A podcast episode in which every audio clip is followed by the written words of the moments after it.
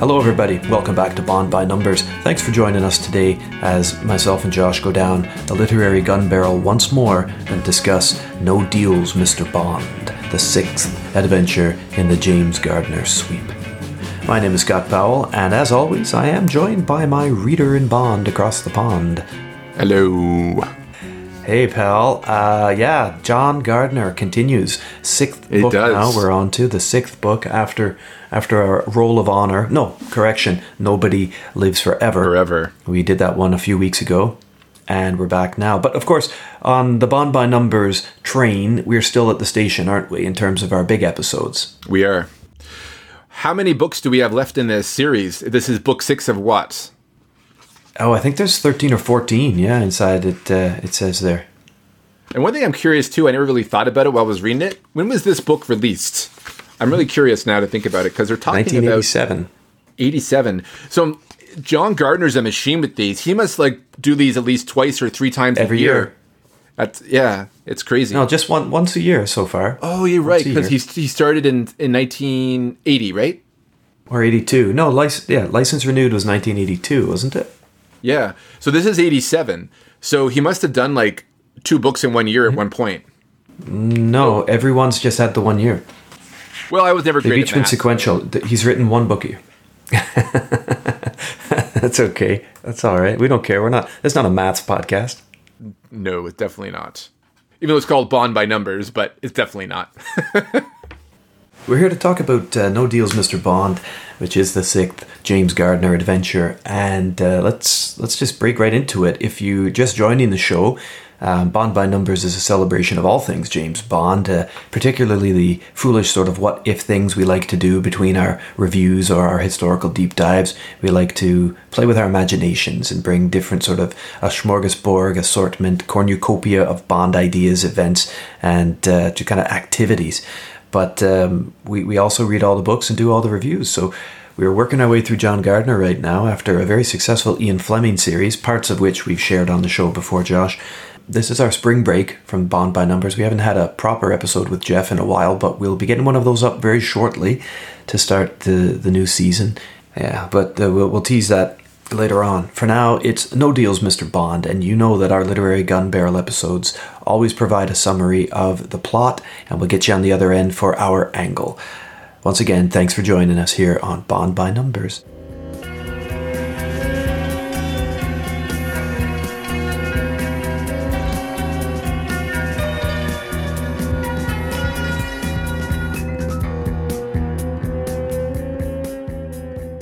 The story begins with a cold open, a special ops recovery mission in the Baltic Sea. A Trafalgar class Royal Navy nuclear submarine is being used by MI6 to extract agents from a covert assignment. The figure in charge, codenamed Seahawk, is, of course, James Bond. Some gunfire ensues, but the mission succeeds, Seahawk safely escorting and delivering his two female targets back into safety upon the submarine. Fast forward five years, and James Bond is enjoying his De Bry coffee in the warmth of spring. London blooms around him, and life seems good. Well, all apart from the headlines, which his housekeeper May chatters fretfully about. A second deliberate execution and mutilation of a young woman has grabbed the press's attention. Similarities exist in how both victims had their tongues removed and their bodies dumped. The buzz is citing Jack the Ripper, but Bond and M recognize the calling card as that of the KGB, sending a message to those who betray the cause by sharing or spreading state secrets. Walking through Regent's Park, M fills Bond, mouthpiece for the reader, in on the finer points of Operation Cream Cake, that mission of recovery from five years ago. Bond knew only parts of the puzzle. As they walk among the flowers, M reveals more of the picture. The mission was a honey trap with all the sexy, manipulative bait a government could muster in the pursuit of turning top Soviet officials into blabbering puppies. The term Emily and the behavior of those agents planted to extract confidence from the targets will be nothing new to those of us who can think in even moderate shade, reflect on wartime intelligence, study the culture of counter espionage, or, come to think of it, enjoy the successful TV series The Americans. We don't need to spend too much time hashing up the earth for explanation here. Suffice it to say that while the extraction of the agents five years ago was particularly successful, Cream Cake itself was not. Covers blown, the girls were in- reintegrated into society with new identities. And now the KGB is exacting its revenge. Two of the original five agents had recently wound up dead and tongueless, leaving only three two women, Irma Wagen, Emily Nicholas, and a man, Franz Belzinger, also known as Jungle. They too will have targets on their backs. M's expectations of Bond here are fairly ambitious. The Foreign Office and its watchdogs gave strict orders following the crumbling of Cream Cake that personnel were to be born again, redeployed, and left alone. But M isn't happy with that. He won't just sit back and watch those who sacrificed their lives for his cause get picked off and mutilated. And so, without official help from any government agency, 007 is to run as silent and deep as he can, safeguard what's left of the defected honey, and draw in the hit team. The first of Bond's three pickups is Irma Wagen, alias Heather Dare, a hairdresser in the city at a chic Stratton Street salon. Predictably attractive and well built, Heather accepts the spiel after some convincing and shares more of her cover with Bond, including the fact that the Emilys were interconscious of one another.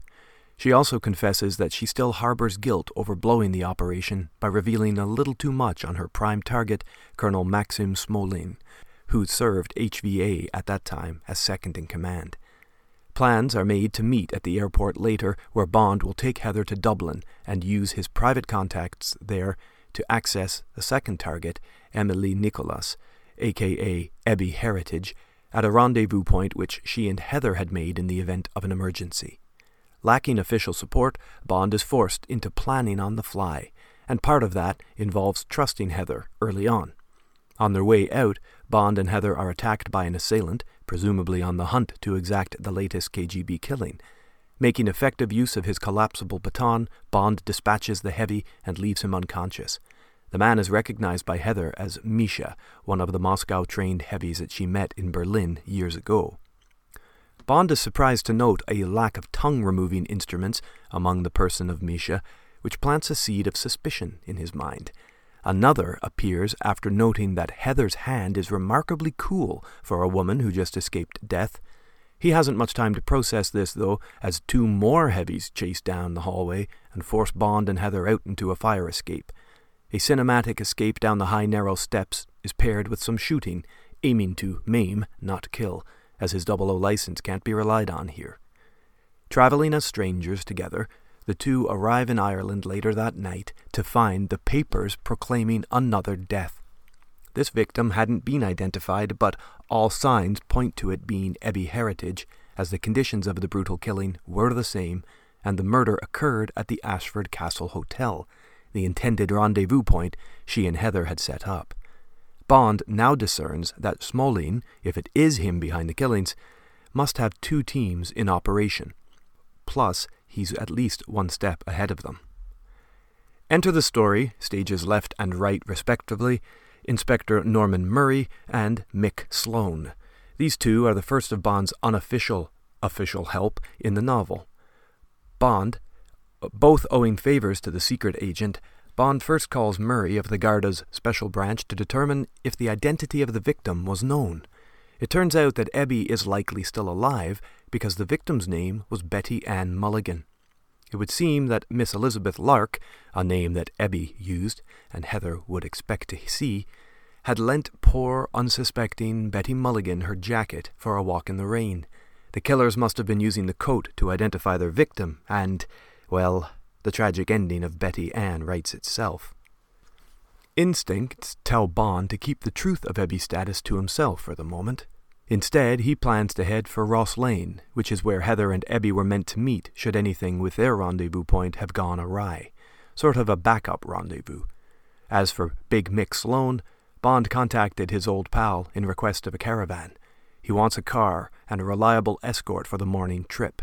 Nick agrees, conditioning only that they don't travel into the north. He doesn't want that sort of trouble. So, in the early hours of the morning, Inspector Murray sneaks into Bond's hotel room for an unofficial visit. among other things, he discloses that it is indeed Smolin behind the attacks, and some heavy finger pointing encourages all to see Smolin, codename Basilisk, as the untrustworthy mole within a warren of rotten moles. Maxim Smolin is in Ireland and has worked for them all HVA, KGB, GRU, DDR. The acronyms attached to this man's wheeling and dealing are more than a little overwhelming, and Murray issues this report to Bond. But the message is clear steer clean away. He's the undeniable big bad hunting down and eliminating the Emilys. The fact that Smolin worked for Smersh also suggests that Operation Cream Cake had been blown from the start. But if this is true, then by whom and how? Well, on the road the next morning, Bond learns more about Heather's service, as well as the workload that Jungle, or Franz Belzinger, had in trying to woo and earn the trust of Fräulein Captain Dietrich, the HVA's plague master. Like Heather's, Jungle's target was also of enormous importance to Cream Cake. We get the impression that his cover might not yet be blown, though his whereabouts are unclear. Despite their best efforts, Bond and the escort provided by Mick are identified and intercepted on the road to Rosslare by Smolin's crew. He and Heather are brought to the GRU's Irish safe house, a castle really, well hidden and secure, and put under the aggressive gaze of Pfaffi, Wotan, and Saigi, three fierce German shepherds. As things turn out, Smolin already holds Ebby prisoner in the same place, so a mild reunion ensues between she and Heather, and with Bond. You see, Ebby was one of the two targets rescued by Bond in the operation five years ago. Remember that cold open that started the book, but it's only shown in suggested looks and very brief exposition by Gardner. Each agent is downplaying any knowledge of the other. Smolin reveals that he knows everything about Bond's current operation and proves as much by evidencing conversations at Blades, regurgitating figures from private chats, and shedding light on other secret details which Bond thought heavily, professionally guarded. Smolin then makeshifts an interrogation with Bond and dismisses his two guards. While alone, Smolin surprises Bond and the reader by confessing that he's actually a double agent and has been defected for over five years. He shares the details of his defection with Bond, and though hurt by being kept in the dark by M, Bond slowly comes round to seeing how the situation has evolved. So, instead of being the snake in the grass hunting for the cream cake operatives, Smolin asks Bond to trust that he's the snake working with them all. Against who? Well, shake off your red herrings, because here comes the real big bad. General Konstantin Nikolaevich Chernov, Smolin's superior and executive figure of Smersh, or at least what amounts to Smersh in these mercurial, conflicted politics of John Gardner's adventures. Chernov is on the way, arriving imminently, in fact, so when Smolin suggests a getaway, Bond isn't one to argue. Unfortunately, the KGB had made alterations to the downstairs interrogation room in the time that Smolin had been away from it, and the recording device he thought was deconfigured had actually been picking up his entire confession to James Bond. His cover blown, Smolin's associate Ingrid and the guards with her turn on the party. Bond gets attacked viciously by the dogs, but Smolin proves himself, neutralizing the guards. Bond bugs the telephone, and, with Smolin's help, manages to squeak through the defenses upstairs with both girls and use one of the cars to escape, using also the oncoming helicopter, Chernov's double rotored KA 25 Hormone, as a cover. Bond's ASP hits the chopper and maims its landing gear. Opting to switch vehicles near the Dublin Wicklow Road, Smolin ditches the BMW in the woods for a hidden rover, and the party of four decides to split into two. Agreed aliases in hand, Bond and Ebby head for New Park, while Smolin and Heather go to the Clonmel Arms Hotel. Laying low and licking wounds, Bond formulates his plan to return to England and use one of his own safe houses to transfer the girls and Smolin to M. Unfortunately, he doesn't get the chance. A phone call to Clonmel Arms confirms that Chernov caught up with them, and Bond knows he and Ebby are on borrowed time. He calls Murray and informs him of his move and the need to flee, and also checks in on the castle listening devices, which he activates. He overhears rumored chatter about Jungle and Fräulein Dietrich having fled to Hong Kong. 007 rushes to wake Ebby, but it's a useless venture, as Chernov is already in the room and waiting for him. Prisoners once again, Bond and Ebby are separated. Bond is told not to worry about Ebby while being transported by Chernov through the southeast. Suddenly, fortune falls at his feet. A police roadblock, three miles outside of Arklow, suspends Chernov's criminal intent and the reader's disbelief. Diplomatic credentials and a not so hokey story about Bond being a wanted suspect are cited by the Garda officers, which prevent Chernov from progressing any further with him. Bond is turned over to the police. Inspector Norman Murray, the first man that he sees, takes Bond away from the scene. The two exchange notes, and Murray arranges for Bond to get out of Ireland, but not before he checks one last time at the castle wiretap. The snooping confirms the earlier rumor of Hong Kong as the final target's new whereabouts. Bond calls Q'ute and heads to Paris via a Cessna 182 provided by Murray. And as if St. Patrick hadn't finished with miracles for James Bond, Ebby has been smuggled on board too. A surprise from Norman Murray. It seems that she wasn't ever apprehended by Smolin, but instead hid in a cleaning cupboard when she sensed the danger at the New Park Hotel, and then turned to the police when they arrived. Bond rendezvous with Q'ute and gets equipped in Paris, while Ebby lays low and out of sight. He arranges for flights to Hong Kong, and before long, Gardner has us riding an aisle seat to the mystic east as the adventure's third act begins. Shortly after their Cathay Pacific flight lands, Bond and Ebby are brought to the opulent Mandarin Hotel. There, Ebby spots the elusive Swift, her and the other Emily's handler during Cream Cake. In the light and airy room on the 21st floor, Bond wastes little time, calls Big Thumb Chang, and sets up a meeting. Chang, another of Bond's unofficial contacts, has helped Bond in the past, and below radar with equipment and getting information. After greeting them in his hovel, a slum cover for his actual wealth, Chang wastes little time in talking shop about acquiring firearms. Bond finds Chang's speed in conversation suspicious, knowing how it is Chinese custom to exchange lengthy pleasantries before business. The reason is made clear fairly quick, though, when Chang is replaced behind the bead curtain by Swift, an attractive, no nonsense European in his late fifties. Ebby is asked to leave while Bond and Swift talk. A mild misogynist gesture that doesn't really fit sensibly in this narrative. Swift reveals to Bond a little more about the pressures of Foreign Office and what they've pressed on their shared boss M, which helps to explain and account for some of the secrecy behind keeping Bond in the dark. Swift also confirms that the double agent within Cream Cake still hasn't been eliminated, but must be. It's clear by this point of the cleanup that someone is playing both sides pretty effectively, enabling Chernov to stay ahead of the game. It's also put onto Bond to bring Chernov in alive.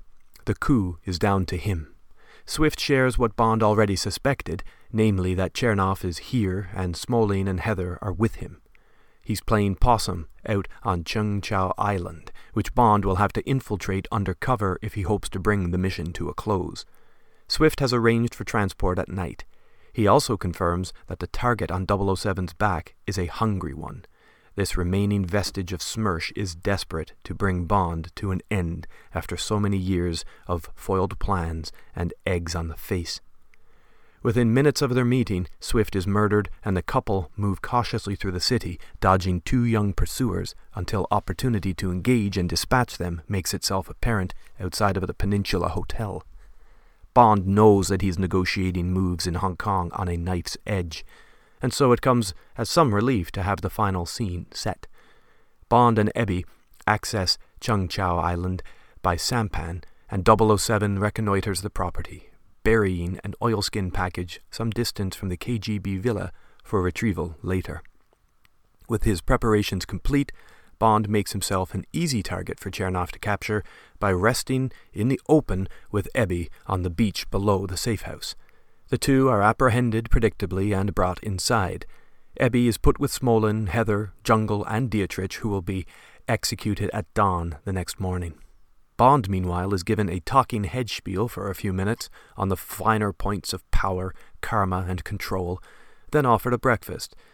Placed in a cell, Bond centers himself and prepares for whatever will be his mode of torment or death that evening. It comes, hours later, when he's instructed to swap his clothes for a pair of overalls, and he's brought back upstairs. Chernov introduces him to four Robinsons, prisoners of the Russian state, whose only recourse to freedom comes from their ability to stay alive as hunters, killers, on special missions like this. The game Chernov has planned is a catch and kill me if you can in the night. Two of the Robinsons will be equipped with handguns, one will have a commando dagger. The final assassin will have a mace, a short Chinese fighting iron with a spiked steel ball hanging from a chain. He gives Bond a Luger with four rounds only, half of a normal magazine, and two final hours of rest. The death game starts with Bond and his five minute head start. He uses it productively by retrieving his buried package, which turns out to be a COAP Covert Operations Accessory Pack. This was provided for him by Q'ute in Paris. Inside, a flare, a knife, a grenade, a garroting wire, and a needle gun of compressed air are all waiting for him. His overalls now full of weaponry, the odds are shifting way more heavily in his direction. Using the flare gun, Bond stuns the Robinsons as they make their initial approach, and approximating their distance, uses the grenade quickly to dispatch two of his would be four assailants. Bond steals away to the village and hides near the Pak Tai temple, awaiting combat. It comes, and in the form of a surprise attack with the mace, which shears Bond's arm and leaves him sick to his stomach. Two well placed shots from his Luger, though, take care of that threat, but one remaining was still shooting from the darkness of the square and advancing. Fortunately, Bond's hide was saved by the timely interference of Richard Hahn, one of Swift's associates who was tasked with tailing 007 and helping if things got sticky. Well, their conversation is a short lived one, as Hahn is taken out by Heather, or Irma Wagen, the double agent who had blown Cream Cake from the very start. Heather explains to Bond, while holding him at gunpoint, that she's worked for the KGB since her teens. She attempts to kill Bond, but he flips the script on her in three decisive moves a knee to the crotch, a foot to the spine, and a bullet in the head. It's blunt, brutalist action writing here from Gardner. Daylight begins to break as Bond works his way back up to the safe house, hoping to stop the executions in time. He succeeds in picking off the remaining guards, including Misha, and enters to find the victims all chained together, except for Ebby, who lies prostrate on three sawhorses. Norman Murray is there, whose presence and words fill in the rest of the puzzle of betrayal for Bond. He and Heather Dare had been working together from the start, helping Chernov remove the last traces of cream cake. Bond uses his compressed air dart gun and kills the Irish turncoat.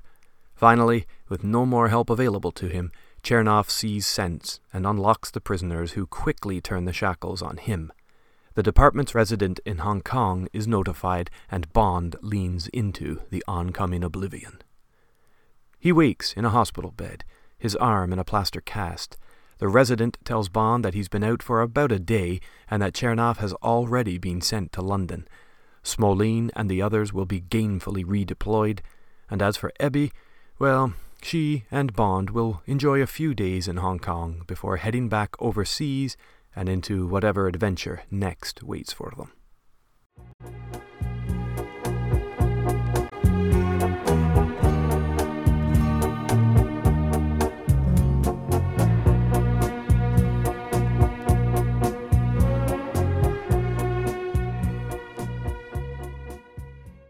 All right. Well, as I say always, I could have done it better myself. Uh, good job there, Scott, uh, breaking that story down for us. Yeah, I have a spoiler, spoiler heavy, but you know. If you're coming to a Bond literary podcast and you don't know the story, well, go ahead and read it or get the Cole's notes and then come back and listen to the rest of it. You know, like there's got to be a certain if there are Cole's time. notes for for Bond novels. That's really curious. In America, I think they're called Cliff like, I don't notes, think, aren't they? They are called Cliff Notes. Yeah, over here they're called Sparks Notes. But it's interesting yeah. to think, like, because if if you got Cole's notes, you've basically made it as a classical novelist, haven't you? That is true. That is a definite, definitive sign whatever, of so. of enduring legacy in the literary world. establishment. yes, yes, absolutely. If you got a Cole's notes, yeah. Right. Okay, well, it's no deals, Mr. Bond time, and it's angle time. We rate all of our books here on Bond by Numbers by an angle acronym. And this is carried over from years ago when we did the James Bond, and it is years now. It's like, what, 2015? We looked at our Bond novels, we did them all, uh, the, the Fleming novels. Uh, anyway, the acronym Yeah. stands for A, allies and adversaries. N for narrative. G for girls, as in Bond girls, Bond women, what have you. L is for location, locale. And E is for equipment. We rate each of these out of 5 We sure do, and that gives us an index for scoring, which we use to rank and kind of sequence the um, the stories. That's right. Let's start with allies and adversaries. Let's give the people what they want to know, Josh. Our scores on this book. Well, let's take a look at who we have for our allies and adversaries, and then we'll sort of go through, you know, the pros and cons in this particular story.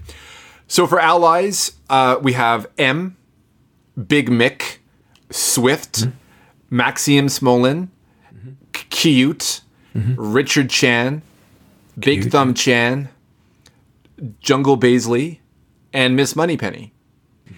In adversaries, we have Right? Yeah. yeah. In adversaries, we have Black uh, Blackfriar slash Chernov, uh, Norm Murray, Mishka, Ingrid, the Four Robinsons, Yakov, Bogdan, Pavel, and Seaman. So I guess Pussy Galore has been trumped in that respect. Dethroned. Yeah. Dethroned. Yeah. And Yin and Yang. Not racist at all. No. Uh, not at all. Yeah. You'll notice there's two names missing from that list, but I'm putting them under the girls uh, category. Yeah. Yeah. We can talk about the girls. Yeah. Yeah. Uh, and we can talk about how they kind of tread into both swimming lanes. You know what I mean? Yeah. You know, Norman Murray's an interesting character. He's good and he's bad, though ultimately he's working for Chernov. He's a crooked cop. Uh, but I will admit this for the first half of the book, I did really like him. Uh, I think he's got a lot of character, he's got a lot of personality. Gardner did a good job making us like him and believe in him. And I liked Bond in Ireland with him and under his auspices. I thought it was really convincing.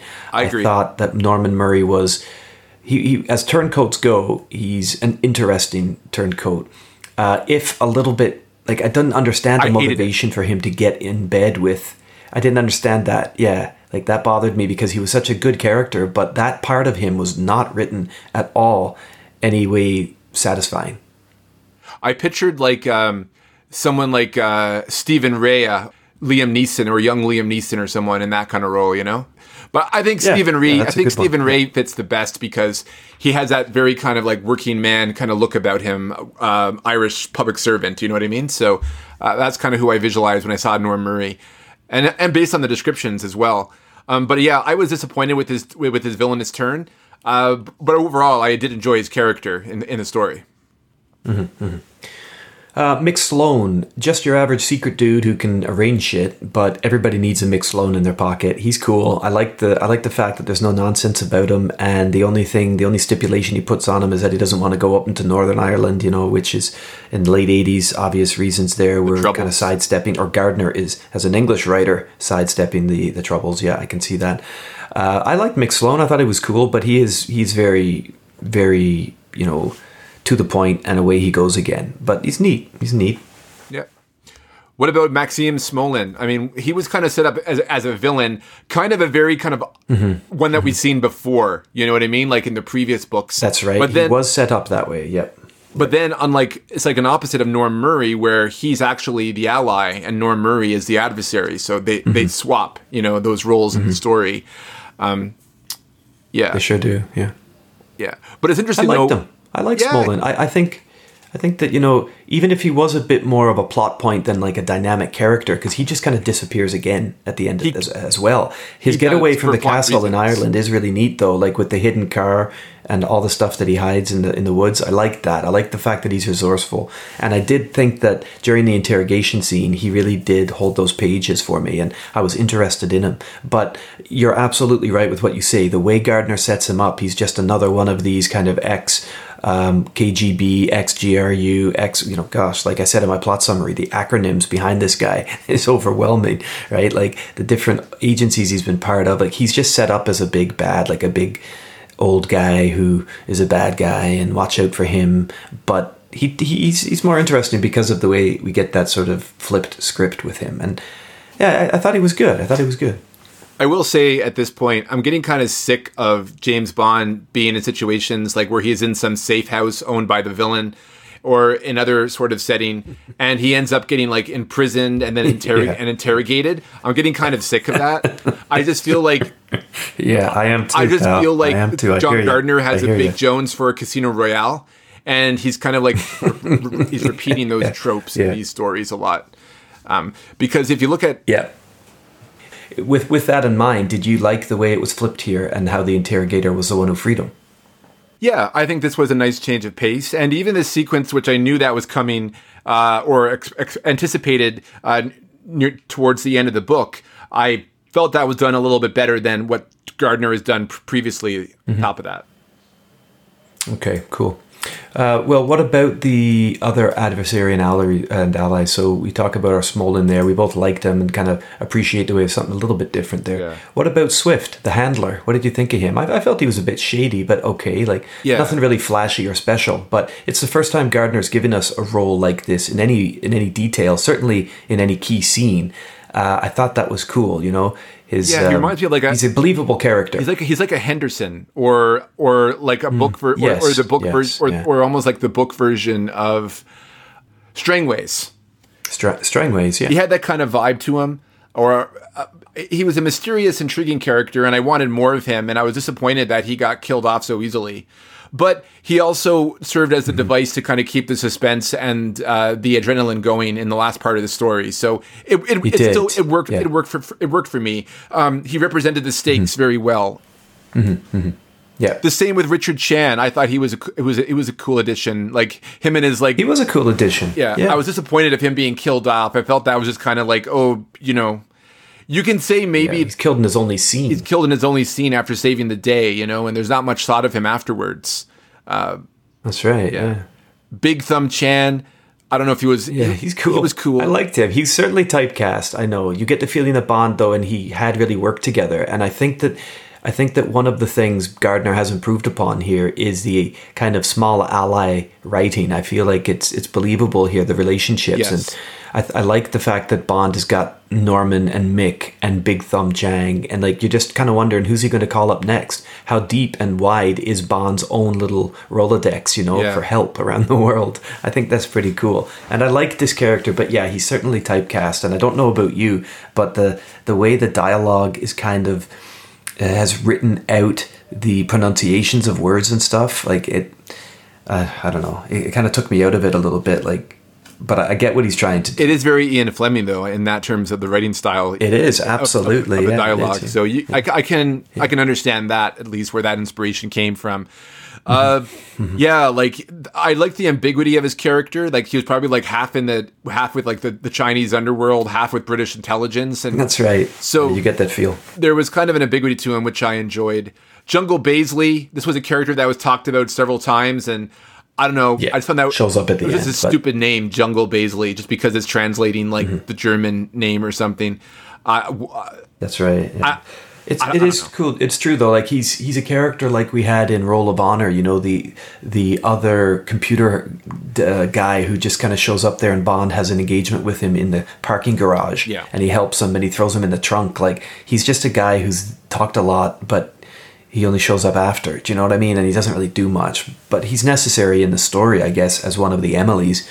Uh, him and Suzanne, they have minor roles to play in the story, or or major roles in the operation, minor roles to play in the actual novel that we read. I wonder if Emily's is a real thing, or is this just some kind of believable jargon that Gardner does so well? Oh, it's a real thing. It's a real thing because they've talked about it in the Americans. Remember? Oh, you're right. Yeah. Yeah. Good point. Thank you. Yeah. Thank you. Uh, adversaries. I mean, we get some interesting ones here. Blackfriar, uh, Blackfriar, uh, Kolya Chernov. I, like the nobility of his, even though like he was a sadist. There was kind of a nobility to his villainy. Like we're playing a game here, Bond, and you know we're op- we're opposites on other sides. There's like a respectability, but at the same time, even though I respect you, I have to basically for for Smersh, I have to make you suffer. You know what I mean? Mm-hmm. So Yeah, and we have yeah, to do what we have to do. Like he seemed like he didn't want to be treated as like a sociopath. Like I mean, the even Gardner mentioned it. The most famous sociopath in in in, in the Soviet history was probably uh, the very malevolent uh, Beria, who was like the founder of Smersh. Um, if you read up on Beria, he was terrible, and uh, they do a great version of him in the Death of Stalin. The um, The film. in yeah, the film, yeah. they, they do a really good send up on on Beria in that because even though it's a comedy, it they they very well show what a terrible person Beria was. You know what I mean? Mm-hmm. Um, with the NKVD and Smersh and everything like that. But yeah, so like I I found you know Chernov was believable in that. Is it was it was it was, it was almost an improvement on Colonel Sun. Okay, I see what you mean. Yeah, Yeah. yeah, okay, okay. Colonel Sun was a bit more sinister, like you say. He he didn't give Bond like a Running Man game, you know, No. Stephen King novel to play with. But Exactly. uh, yeah, I get you. I get you. Okay, so the Robinsons. I thought this was a really cool idea. It's probably something that there is actual precedent for, but it's it's also very comic booky. It is. and I, I don't know, like I don't know how you felt. I, I enjoyed it. I was I was going with it with the story. I was going with it. I find Gardner is on fire when he balances the verisimilitude that he wants to portray in terms of the of the espionage, but also being a Bond mm-hmm. story. So, which is a little mm-hmm. more escapist, and I think he balances those two things Yeah. really well. Like when he's on, he he does it right. When he does this, in my opinion, mm-hmm. and I think these these Yeah, examples yeah. were, were at first I was like, oh really. And then I'm like, oh, their backgrounds. I mean, that's pretty freaking dark for like an escapist spy story. But then he still uses it. You know what I mean? Like sometimes Yeah, when I read a John does, Gardner yeah. novel, I see it as a continuation of the Bond series. But then I realize, you know, we're not continuing the Bond film series through Gardner. We're continuing the, the Ian Fleming novel series, right?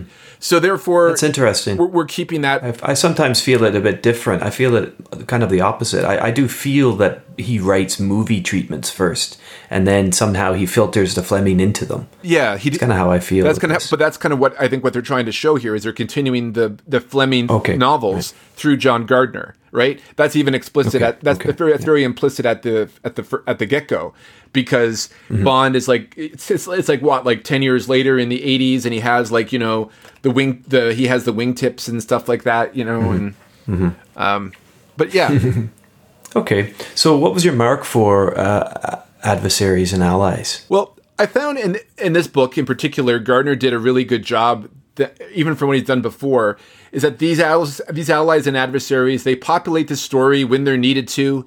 They coalesce mm-hmm. with the twists and turns of the plot, and they're given just the littlest of nuances to have agency in the story. And they also fit the locales that they represented. So it was very much yeah. like a, a, a triumph of, of function and form in regards to how the allies and adversaries are represented in this story. And for that, I give this actually my highest mark of this book, uh, which is four out of five. Wow. Well, I also gave it a four. I also gave it a four, um, and I took a point away almost, almost completely for the Norman Murray, you know, issue at the end and how undeveloped his his turning was. Like I just didn't see it coming, and That was my It's not so much like, oh, I wish he, I wish he hadn't. It was more like, why did he? Like I, I, I wanted the explanation, and it just was never there in his character or his motivation or anything, you know. But I, I like the way the allies and adversaries work in this story as a suite, as a collective. They are interesting. Yes, we can pick apart things with little ones, but as a whole, I don't think people reading this book, going to this book, are going to be disappointed with the cast of characters. And I also think it's probably one of the better complete casts in a Gardner text. So I definitely agree. Probably the best since Icebreaker. All right. Well, I'm interested now then to see your score for the remaining categories. Uh, I'll, I'll go ahead and just tell you my narrative comments. I mean, I, I felt this was. Uh, I'll just lay it out there. I thought that No Deal's Mr. Bond is the most straight ahead and best paced of the Gardner novels. It isn't ridiculous, it's tenable, thanks in large part to the planning that went into the Operation Cream Cake setup in the novel and its execution. I really liked the way this book began, and I really liked the way that it wasn't just a, a one off cold open, but it was a cold open that played with the rest of the story. It was important Yes. to the rest of the story. Yes. Yes. Being tricked by a woman is still part of this narrative, but not to a significant or surprising degree. And I actually think that where we see, oh, you know, like the female snake in the grass later, or in previous books rather, it works in this story's favor because the swings and the shocks aren't really as predictably set as they are in other ones, and they're not as big deal as they are. Like Yes. when Heather turns at the end of this story, it doesn't really affect too much for me because it, it, doesn't really matter because it- the Bond girl he's with is the one Yeah. who is the one we want him to be with. Yes. So it's not like the girl he's been with the whole story is the bad one. This is the peripheral girl. Yes. So yeah, we, we get new shocks and we get new new swings in the narrative, right? Like the death of Swift that you mentioned a minute ago, or the Hong Kong contacts. There's lots of fear from both sides here about killing and spilling blood in the Irish Republic. I would have liked that teased out a little bit more. Like both the Russians the and the Germans, I guess by extension, and the British are terrified to let blood spill in the Irish Republic. Swift mentions it, Gardner details it a couple of times. M is concerned about it, which is why he doesn't tell him about Chernov's connection, or sorry, about Smolin's connection through the exposition. And of course, the roadblock forces Chernov to give Bond up really easily in Ireland. I just think a few words of historical context as to why the British and the foreign powers were so hesitant to make trouble in Ireland would have helped contextualize that locale for readers in the future. And I think Gardner is really set in the time of sensitivity. And I get it, I do get it, but I just would have wanted a little bit more on why Ireland is such a hotbed for all foreign powers to just tiptoe around. That would have helped me. But my narrative score is exceptionally high. I went four and a half here with my narrative because from the minute I started it, I was more interested in this adventure. I think because of that early setup with the submarine and cream cake and the retrospect five years and then five years after, I thought that this book was structured really well. It was. I liked it. It it was straight ahead. I loved the Hong Kong swing. I liked it all. It I just, it just doesn't feel perfect to me, but it feels really strong. So I don't usually gush for this with the Gardner books, but I'm going four and a half. And um, I'm interested to hear what your score is, obviously, because it's a wee bit lower than mine. So go for it. Well, actually, I tied with my previous one. It wasn't higher. It was just, or lower. It was just, it was, Oh, it was just okay. it was- Okay. It was just tied, Okay. essentially. Okay. So I gave the narrative a four out of five. Um, I feel the same way as you about it in terms of like, it's an improvement. It's very tight. It's well paced. The, the downtime is believable and it works for the storytelling. I never felt it slowed down at Mm-hmm. any point. In the, in the last half of the book, there's set piece after set piece after set piece, and it flows really well. Um, it utilizes nostalgia, but not in a fan servicey way. Like you get that mention of Tracy when he's with uh, Ebby, and that sort of works well into the narrative.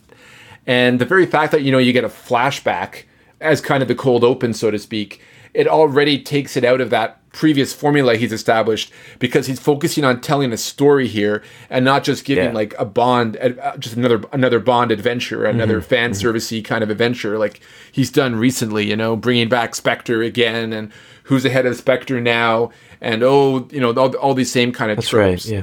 Now he does use utilize the same tropes as he's used before, but he, sub- does, yeah. he subverts them and and, in believable ways that make sense to the story. Uh, with the exception, of course, of Norm Murray, who I just found that was a bit of that was like this book's version of out of nowhere kind of plot twist, in my opinion. Mm-hmm. I mean, if you look back at it, it That was this this book's version of Blofeld's daughter. yeah, this, this exactly, or Nanny's turn uh, Oh gosh, yeah. in the previous book. Yeah. Um, But that said, if you look at the structure of the story, you can see how it makes sense that Norm Murray would be uh, a turncoat. But they just didn't get into his character enough after giving already a good dose of his character for, for us to really find that. So I think maybe if he had been a little less, if he had been been a little less three dimensional, the turn would have made sense. But because we got more into his character Mm-hmm. and who he is, eh, to me, that just wasn't the character that I knew from the first half of the novel. That's exactly right. Versus That's to where exactly he right. uh, appears at the end. Um, eh, Let me ask you, Josh, just on this point, like, so we let's just pretend that when Bond leaves Ireland and he goes to Paris, that's it. Norm Murray never shows up again, right?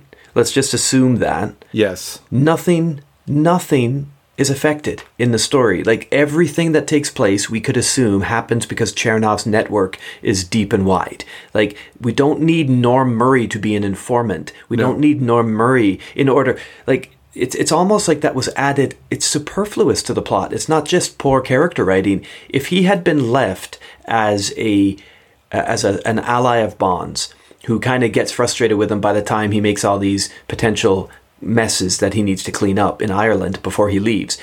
That would have been just fine. Mm-hmm. It would have. That would have been fine. The relationship would have been a little bit fractious and a bit strained, but that's it.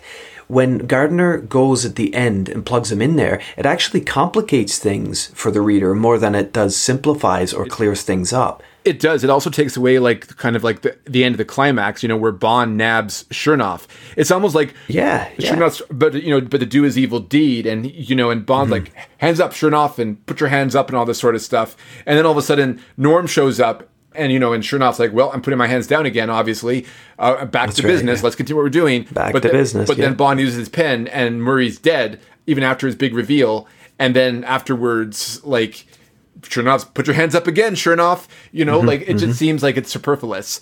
And the the Mm-hmm, Was twist, it just the- a the way of Gardner have any- getting to use the weapon? Is that all it is? Is it just a way of Gardner getting to use the weapon? It very well could be because he did set up the Chekhov's gun of the weapon itself, so he had to use it at some point. And you know, uh, but in the end, it's like, why have the turn in the first place? Like, I could understand if this led to hmm. kind of like a to be continued situation. I'm like, oh, well, that's really interesting if that happened. But you know, that's not what mm-hmm. happened. Mm-hmm. So to me, the, the the the turn, the heel turn of Norm Murray is superfluous and doesn't contribute anything to the narrative except, as you said, function as a way for him to use his pen, which he could have used, you yeah. know, in other sequences prior to that, even during the whole like manhunt sequence. But anyway, so I definitely think it's improvement on previous stories. Like he's learning how to like build an, a strong narrative and put Bond into it and make the and the characters and and the and the supporting players into it in a way that helps with the world building uh, that he's trying to portray. Like I think he did a very good Yeah. job in this story, and so you know, like he goes back to those old tropes, but he subverts them in a really interesting way. So I would give the narrative almost full marks, uh, but if it wasn't for that Norm Murray turn and how, and maybe this is foreshadowing of the next category, how terrible the women were written in this story. Hmm. Interesting. Okay, well let's talk about that. Why don't why don't you continue your thoughts? Complete your thoughts rather. They were the subject of girls, our third section. They were MacGuffins and plot conveniences. So we have Ebby Heritage, Heather Dare slash Wagon, or Wagon, or however you pronounce it. I guess it's Wagon, Vagan. I, I, I, I don't know. But anyways, Fogden, uh, I would just say. V- V- Vaughan. Okay. So the, the fact that like Ebby just like latches onto Bond is just immediately, and she's it's almost to the point where like she's almost like annoying, and Bond is like, okay, I'll screw you. You know what I mean? Like it's just she has no like bearing on the story at all, in my opinion, and. They establish her character being somewhat intuitive and be able to do some good espionage with like the names and stuff and what she was doing and mm-hmm. giving her cloak to like that poor maid and, and stuff like that. So, you know, they set her up that way, but as soon as she came to the Bond, she just like turns into another Gardnerian Bond girl to me. Like she, she just has no like dimension at all, except you know, I mean, the only thing they give her is that they make her competent and not as and not a damsel in distress. Like, or they, they make her competent. They make her follow Bond's orders in a way mm-hmm. like she doesn't get in the way of the situation. She just kind of gets captured and that's it, and then she gets saved. But there's really not much more to her, in my opinion.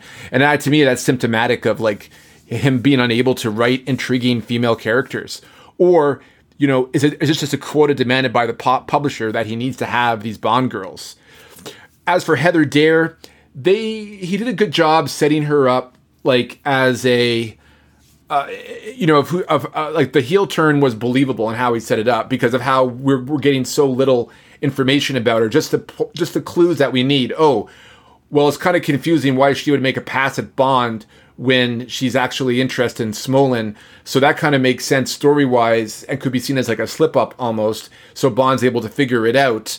And it, you know, they, they drilled it to us. There is a mole, so I was suspect. I was because we haven't seen Heather for a while, and we know Smolin's not going to be the the mole because he's already been outed it just makes sense to me that she would have been the villain. So Gardner did set that up, but I just don't think he like you know he made her character uh, very interesting to me. I think he's still in the same mm-hmm. category. I gave him two and a half out of five just because uh, Heather was developed a little bit better. But I don't know, like I was very disappointed with how Ebby turned out. Okay, two and a half. So you gave him a pass. Well, I'm going to disagree with you here. I do not think that the girls as individuals are well written. So I, I, do agree with you in that part. Okay. Because as individuals, they're not well written. But I disagree that their agency is nothing because Ebby is the girl that Bond rescued off the beach. So the fact that there is a history there that was instigated through the cold open. Yeah, but she was like a teenage girl. Wasn't she a teenage girl or something? Only five, only five years earlier. No, okay. she was like, like you know, maybe in her early 20s or late okay. teens or something. But I, my, my point is that, yeah, regardless of her age, I disagree that there was no agency for them because the whole that's why I think the story works is because those girls were part of Operation Cream Cake. They weren't just girls that came into the story. They were the agents who were trying to turn these big targets sure. in the GRU or the KGB. So I don't think Ebby necessarily needs to be well developed to have a role in the story because Cream Cake itself was the story that we got a snippet of at the start, right? So I, I mean the, I, the part that I find a little bit fan service and a little bit unnecessary. It's, it's on page 128 of our books, if, if you're curious about it. But it's where Bond feels like um, she reminds him of Tracy. Yeah. Now, to me, is that just like a sex conscious Bond in the late 80s needing to play monogamous politics? Or is it is it authentic for the character? Or is it just fan service? Like where where do you think that reference comes in? Like and, and how do you think it, it, it sits? I would say it's probably in the middle. You know, it's okay. It's yeah. a it's a 1980s. We know that, like for example, Dalton's Bond was the monogamous Bond, right? Because mm-hmm. he, he yeah. was he yeah. was kind of like you know n- not a big player as the previous Bond films. You know, because things like AIDS and stuff were a big deal back then, and That's other right. situations. So you know, and they're just trying to emphasize that, especially like in a conservative era like the 80s too. Um, mm-hmm.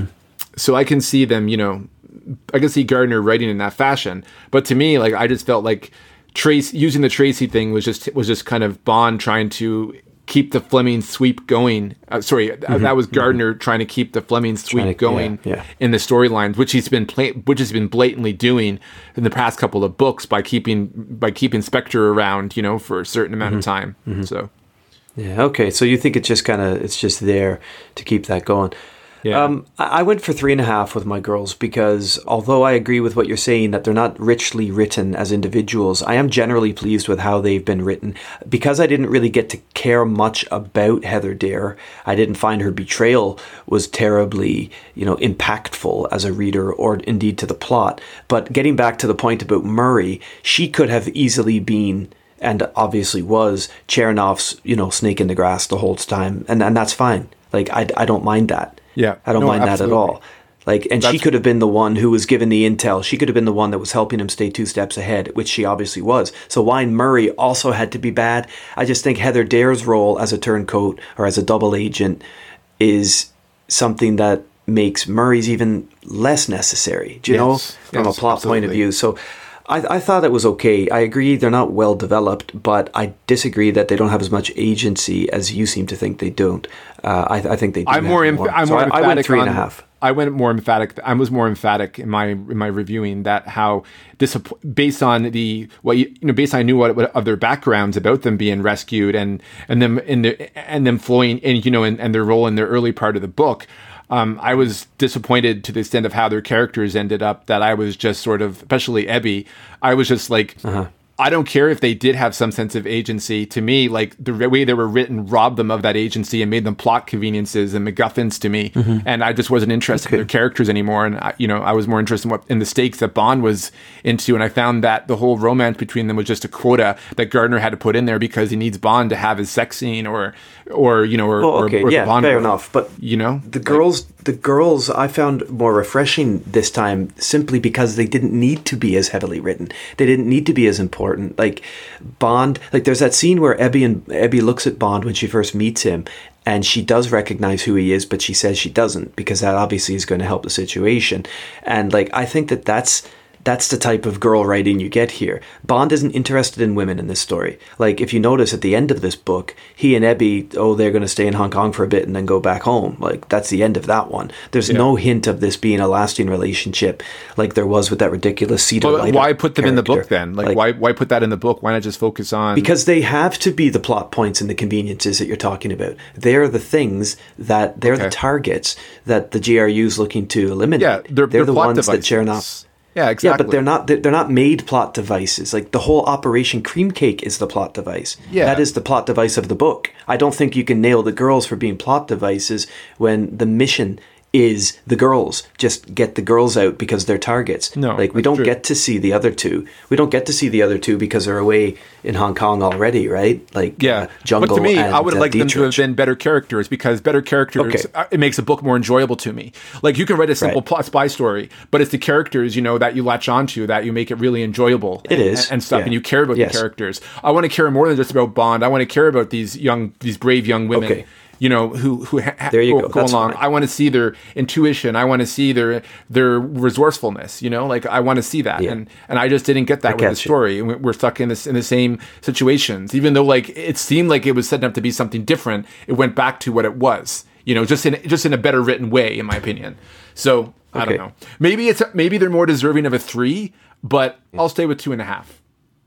I hear what you're saying. Yeah. I hear what you're saying. I, I just wasn't bothered with the girls in this story. Like in in the previous books, there's always been I- I wasn't the bothered. girls that I've really disliked. Yeah. I've really disliked about one of the things or one of the the ways that the girls have come about. Here, I felt Yeah. they were what they were, part of the cream cake mission. But this wasn't much about that. Bond is on a salvage operation here, and that's the whole purpose of the uh, of the thing. I don't mind having an adventure where the girls are just needing to be rescued because they're agents in trouble. Like I, I don't mind that. I'm more interested in Bond and how he's going to use his network of of his own little social and personal contacts to get where he needs to get and to stay ahead of the game.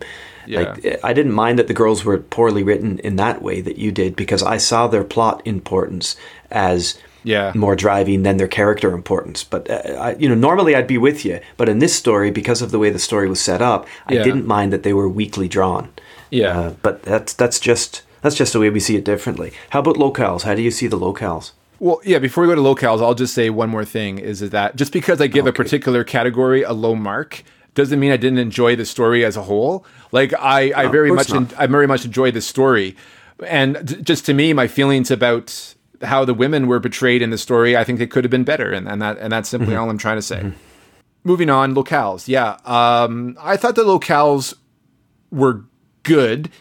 Bond, see, with Gardner, he tells us where Bond is, but he doesn't show us where he is, in my opinion. And hmm. that's that I think is still a fault of it. That's I just think because I just don't think he's a a globetrotter like Fleming was. He just doesn't he he doesn't know the hotels. He doesn't or he hasn't sorry, he knows the hotels, he knows the locations that he probably researches about, and maybe he's been to some of them, but not in the way that Fleming has. Fleming has tasted all the food. He's been to every room of the been into mm-hmm. he's, he's stayed at the hot, many hotels many times.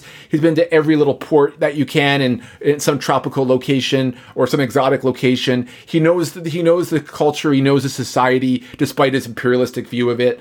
But at the same time, like Yeah, he, he, he, he, he writes about the food, he writes about the smell and the, and the culture and, and all this He's a better travel writer. He's a better travel writer. And to me, Gardner is still to me like this is someone doing really good research and maybe a little bit of their own uh, of, of, of you know of their own minor travel logging writing a story and so when he describes something it's like oh there's a castle there's a road okay, we're in Dublin. Okay, okay, you know, you know, okay, like I never got to say, even though we were in Hong Kong, it's because how the supporting characters were portrayed in Hong Kong.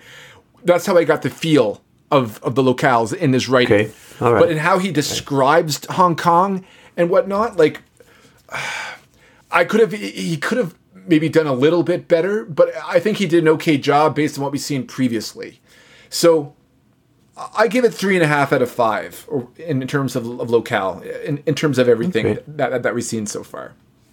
All right. Well, I mean that's a pretty generous score from you based on what the way you were setting it up. I kind of thought Yeah, you go a bit lower than that. Um, I liked I liked Hong Kong here. I think there is a little more effort here on Gardner's part to bring it to life, because if you think about it, like when Bond and Ebby are going through the, the shopping, the the shopping mo- the center, you know, like he recognizes the um, the anachronism of this this um, wind. Is it a wind or a jazz ensemble playing New Orleans jazz music? And he has a little smile there because he recognizes the tune. Like I think he does kind of put that that kind of multicultural cosmopolitan touch to the environment of Hong Kong. I, I like that part of the story. I was there. I wasn't I wasn't immersed in the color and the smells and the textures of the place the way I would be with Fleming.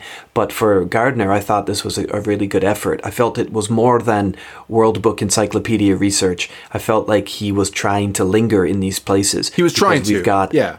we've we've got Ireland and we've got Hong Kong, and there's a lot of airport hoteling and stuff, and I I, I appreciate that.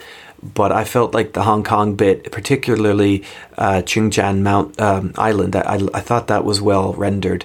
And yes, you're right. There's a lot of sort of compounds and safe houses in the Gardner books. Like wow, there's a lot of them. Um, but between them in this book, they had three of them in this book, didn't we? Between them in this book, um, I, I did think we got some, but no, we we don't have a description of the rivers and you know the well, we do get green. We get some of the green of Ireland. That's kind of mentioned. uh, It's plain lands or whatever, and we get some of that kind of history of. Uh, was it Rosslare and all of that stuff? I mean, I think he's he's making an effort here. Oh, he Uh, is. For what He's- it's worth, making an my effort. That's score was exactly the same as yours. I went Oh, three and a half, uh, so it was exactly the same as yours. Uh, but I might have just liked it a bit more. I was I was willing to to go along with it a bit more. You're right. He's not he's not Fleming's travel writer. Um, he's more action piece to action piece. Where are we going next? Let's get the action moving. Let's get the story where it needs to go. Whereas Yeah. Fleming likes to linger. No, I don't think there's any foodie scenes in here at all. I don't think there's any. We've talked about that in, in several of these Gardner reviews, the lack of foodie touch. We had some in the last one, which I thought was refreshing. We don't get much here, and that is a disappointment when you think of going to Hong Kong, you know, and yes, they have a meal at the restaurant or whatever, but there's no there's there's no celebration of the cultures here, you know and it's action first. Uh, oh, if he has a packet of crisps, or you know, if he has corn on the cob at some point, you might hear Yeah. about it. But I guess I it's not a big part. I guess it's something that we should like kind of like just expect from going here is that Gar- Gardner wants to tell a, a espionage story. That seems to be his goal. And this foodie Mm-hmm. stuff, maybe he finds that it, you know, maybe it, it for the modern reader at Slows that, it down, at that yeah. Mm-hmm. time, it slows things down and it just takes away the momentum. So as a writer, I can understand where he's coming from. I just maybe it's that's my own fault, you know, for expecting him to be Fleming when he's his own writer. You know, he's just doing his own take on James Bond, even though he's continuing Mm-hmm. the Fleming sweep in, in my, you know, in my view. So. Uh, Okay. Yeah, so I, I still gave it a pretty high mark despite my opening salvo against it. Uh, I do think he's improving here. Like his Hong Kong sections were definitely the most compelling parts of the book for me. Even the Ireland, even the stuff in Ireland was a different change of pace as well. And you know, Yeah, it was nice to be closer to home. yeah, the, the strong work he does with the supporting characters uh, sold the world building for me uh, more than just you know the descriptive writing. So, you know, uh, I think it, it. I think it, it. I think he's on. A, I, I think he's uh, slowly. I think he's um, gradually im, im, im- improving on this particular category. All right. Well, that brings us to the equipment. We've got, uh, you know, we've got the covert operations accessory pack. We have the harmonica bugs placed in the telephones. We've got the ASP again featuring The baton. Um, we, yeah, the baton makes a makes a return. Although there is no vampire bat this time around. No vampire We have bats. the we have the sa- the sampan that's used uh, fleetingly in uh, in the denouement. And of course, we've got the villains with their mace and all of that sort of stuff too. The right? mace, yeah, and the hormone helicopter. The hor- Yeah, that's pretty cool. Yeah. hormone. So, weird name, but uh, what did you? What did we, you we do have a, a villain called Seaman, so I guess I mean I guess it fits. It, it fits Yeah, the, I- the the pubescent fantasy pretty well, I suppose. Jeez. The hor- hor- Sie- Siemens hormone uh, helicopter. Is that the one that's chasing uh, Connery and From Russia with Love? That, is that a hormone? Is that what that is? Like I don't know, buddy. I don't know. it's like a Bell helicopter or something. No, it's a no. This one's got double rotors, doesn't it? Okay, I think I know what you're talking. They're, they're almost like the Hind helicopters, like the Hmm. Russians use, sort of maybe. Anyway, I did look it up. I did look it up, but I uh, yeah. yeah. But anyway, oh yeah, and the pen gun also, and and the oil skin, which is that The pen pack- guns. This is like just straight from Moonraker, isn't it? kind of, yeah, yeah, that's true. And the, the compressed air is like live and let die. We're combining a couple of things there. the compressed air, yeah, and of course you mentioned that that package, the and the oil skin, so to speak. Yeah. Um, I thought that was cool. I like that. Bond was very lucky to have decided to hide that before he was captured. But maybe Mm-hmm. he anticipated being captured by Chernov at the, uh, you know, out, out, out- outside the villa, and so that's how he was able. So that's so so they would he would he would have that ace up his sleeve, you know. So that shows his proficiency as an agent, as, as an agent, and it kind of excites you a little bit because you know, like, oh, great, a manhunt, and this could be pretty grueling. But then, oh, wait, he's hidden Yeah. the the package, and Gardner set that up well. So I was like, oh, this is going to be cool. Instead of being kind of scared for Bond in that last act, which is the Mm-hmm. stakes are still pretty high, but you know at least he has an advantage here, and it could get really exciting. So that was a good Absolutely. addition by, by Gardner. Yeah, I agree. Overall, I gave I gave Oh, the by the way, there's that hormone helicopter. If you want to have a look on my screen here, okay, cool, cool, interesting. so it's- it's got the two rotors. You see one on top of the other. Yeah, I see, I see, cool. That's really neat.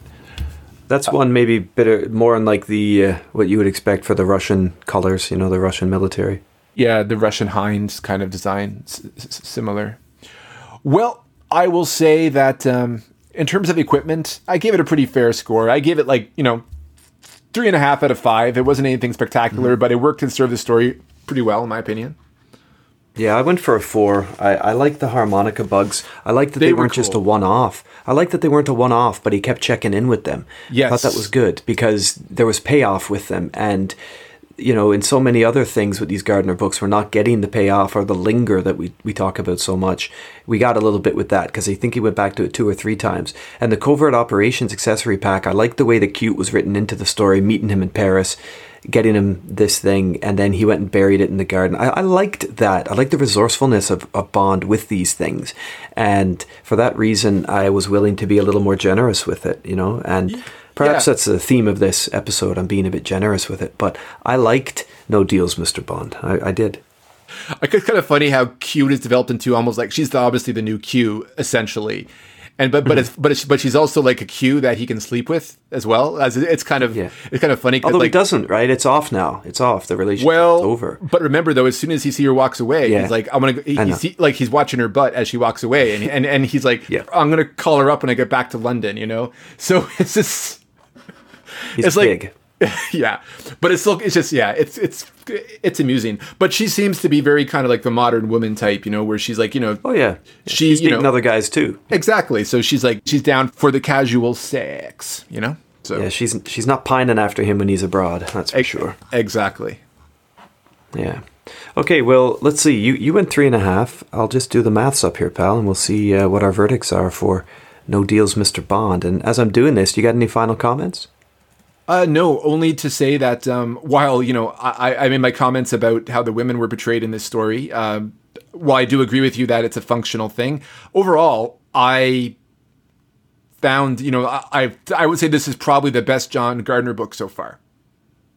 Yeah. I- I well, wanted I want to see more of the same in terms of the intricacy, not the exact storyline, but in terms of the intricacy of plotting and the development of like the supporting characters, um, to, you know, to help with the world building and maybe some improved traveloguing in the, in the future. That's that's what I'm hoping that this kind of might have, you know, struck the right flint to, to you know, to to create a fire in, in Gardner to to jump at these points in the future.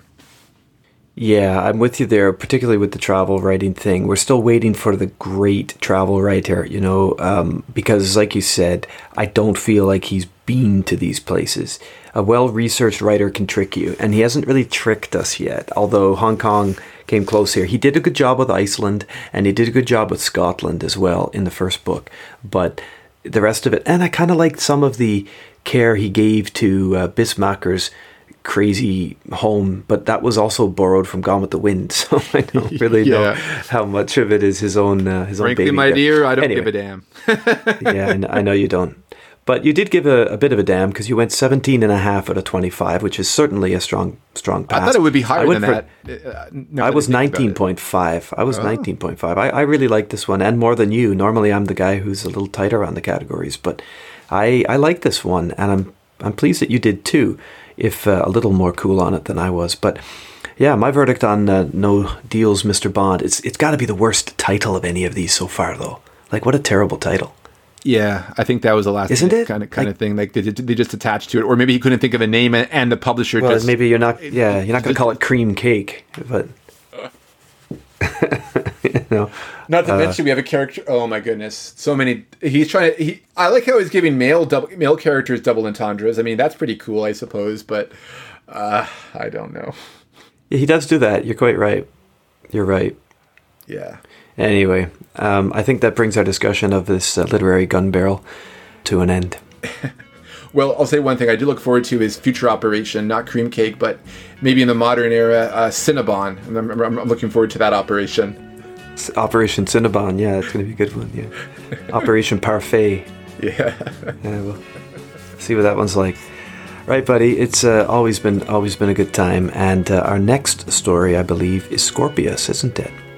Did The Simpsons adapt that for that episode with like Albert Brooks with, with Scorp- uh, Mr. Scorpio? I'm wondering. They might. They might have. they might. No deals, Mr. Bont.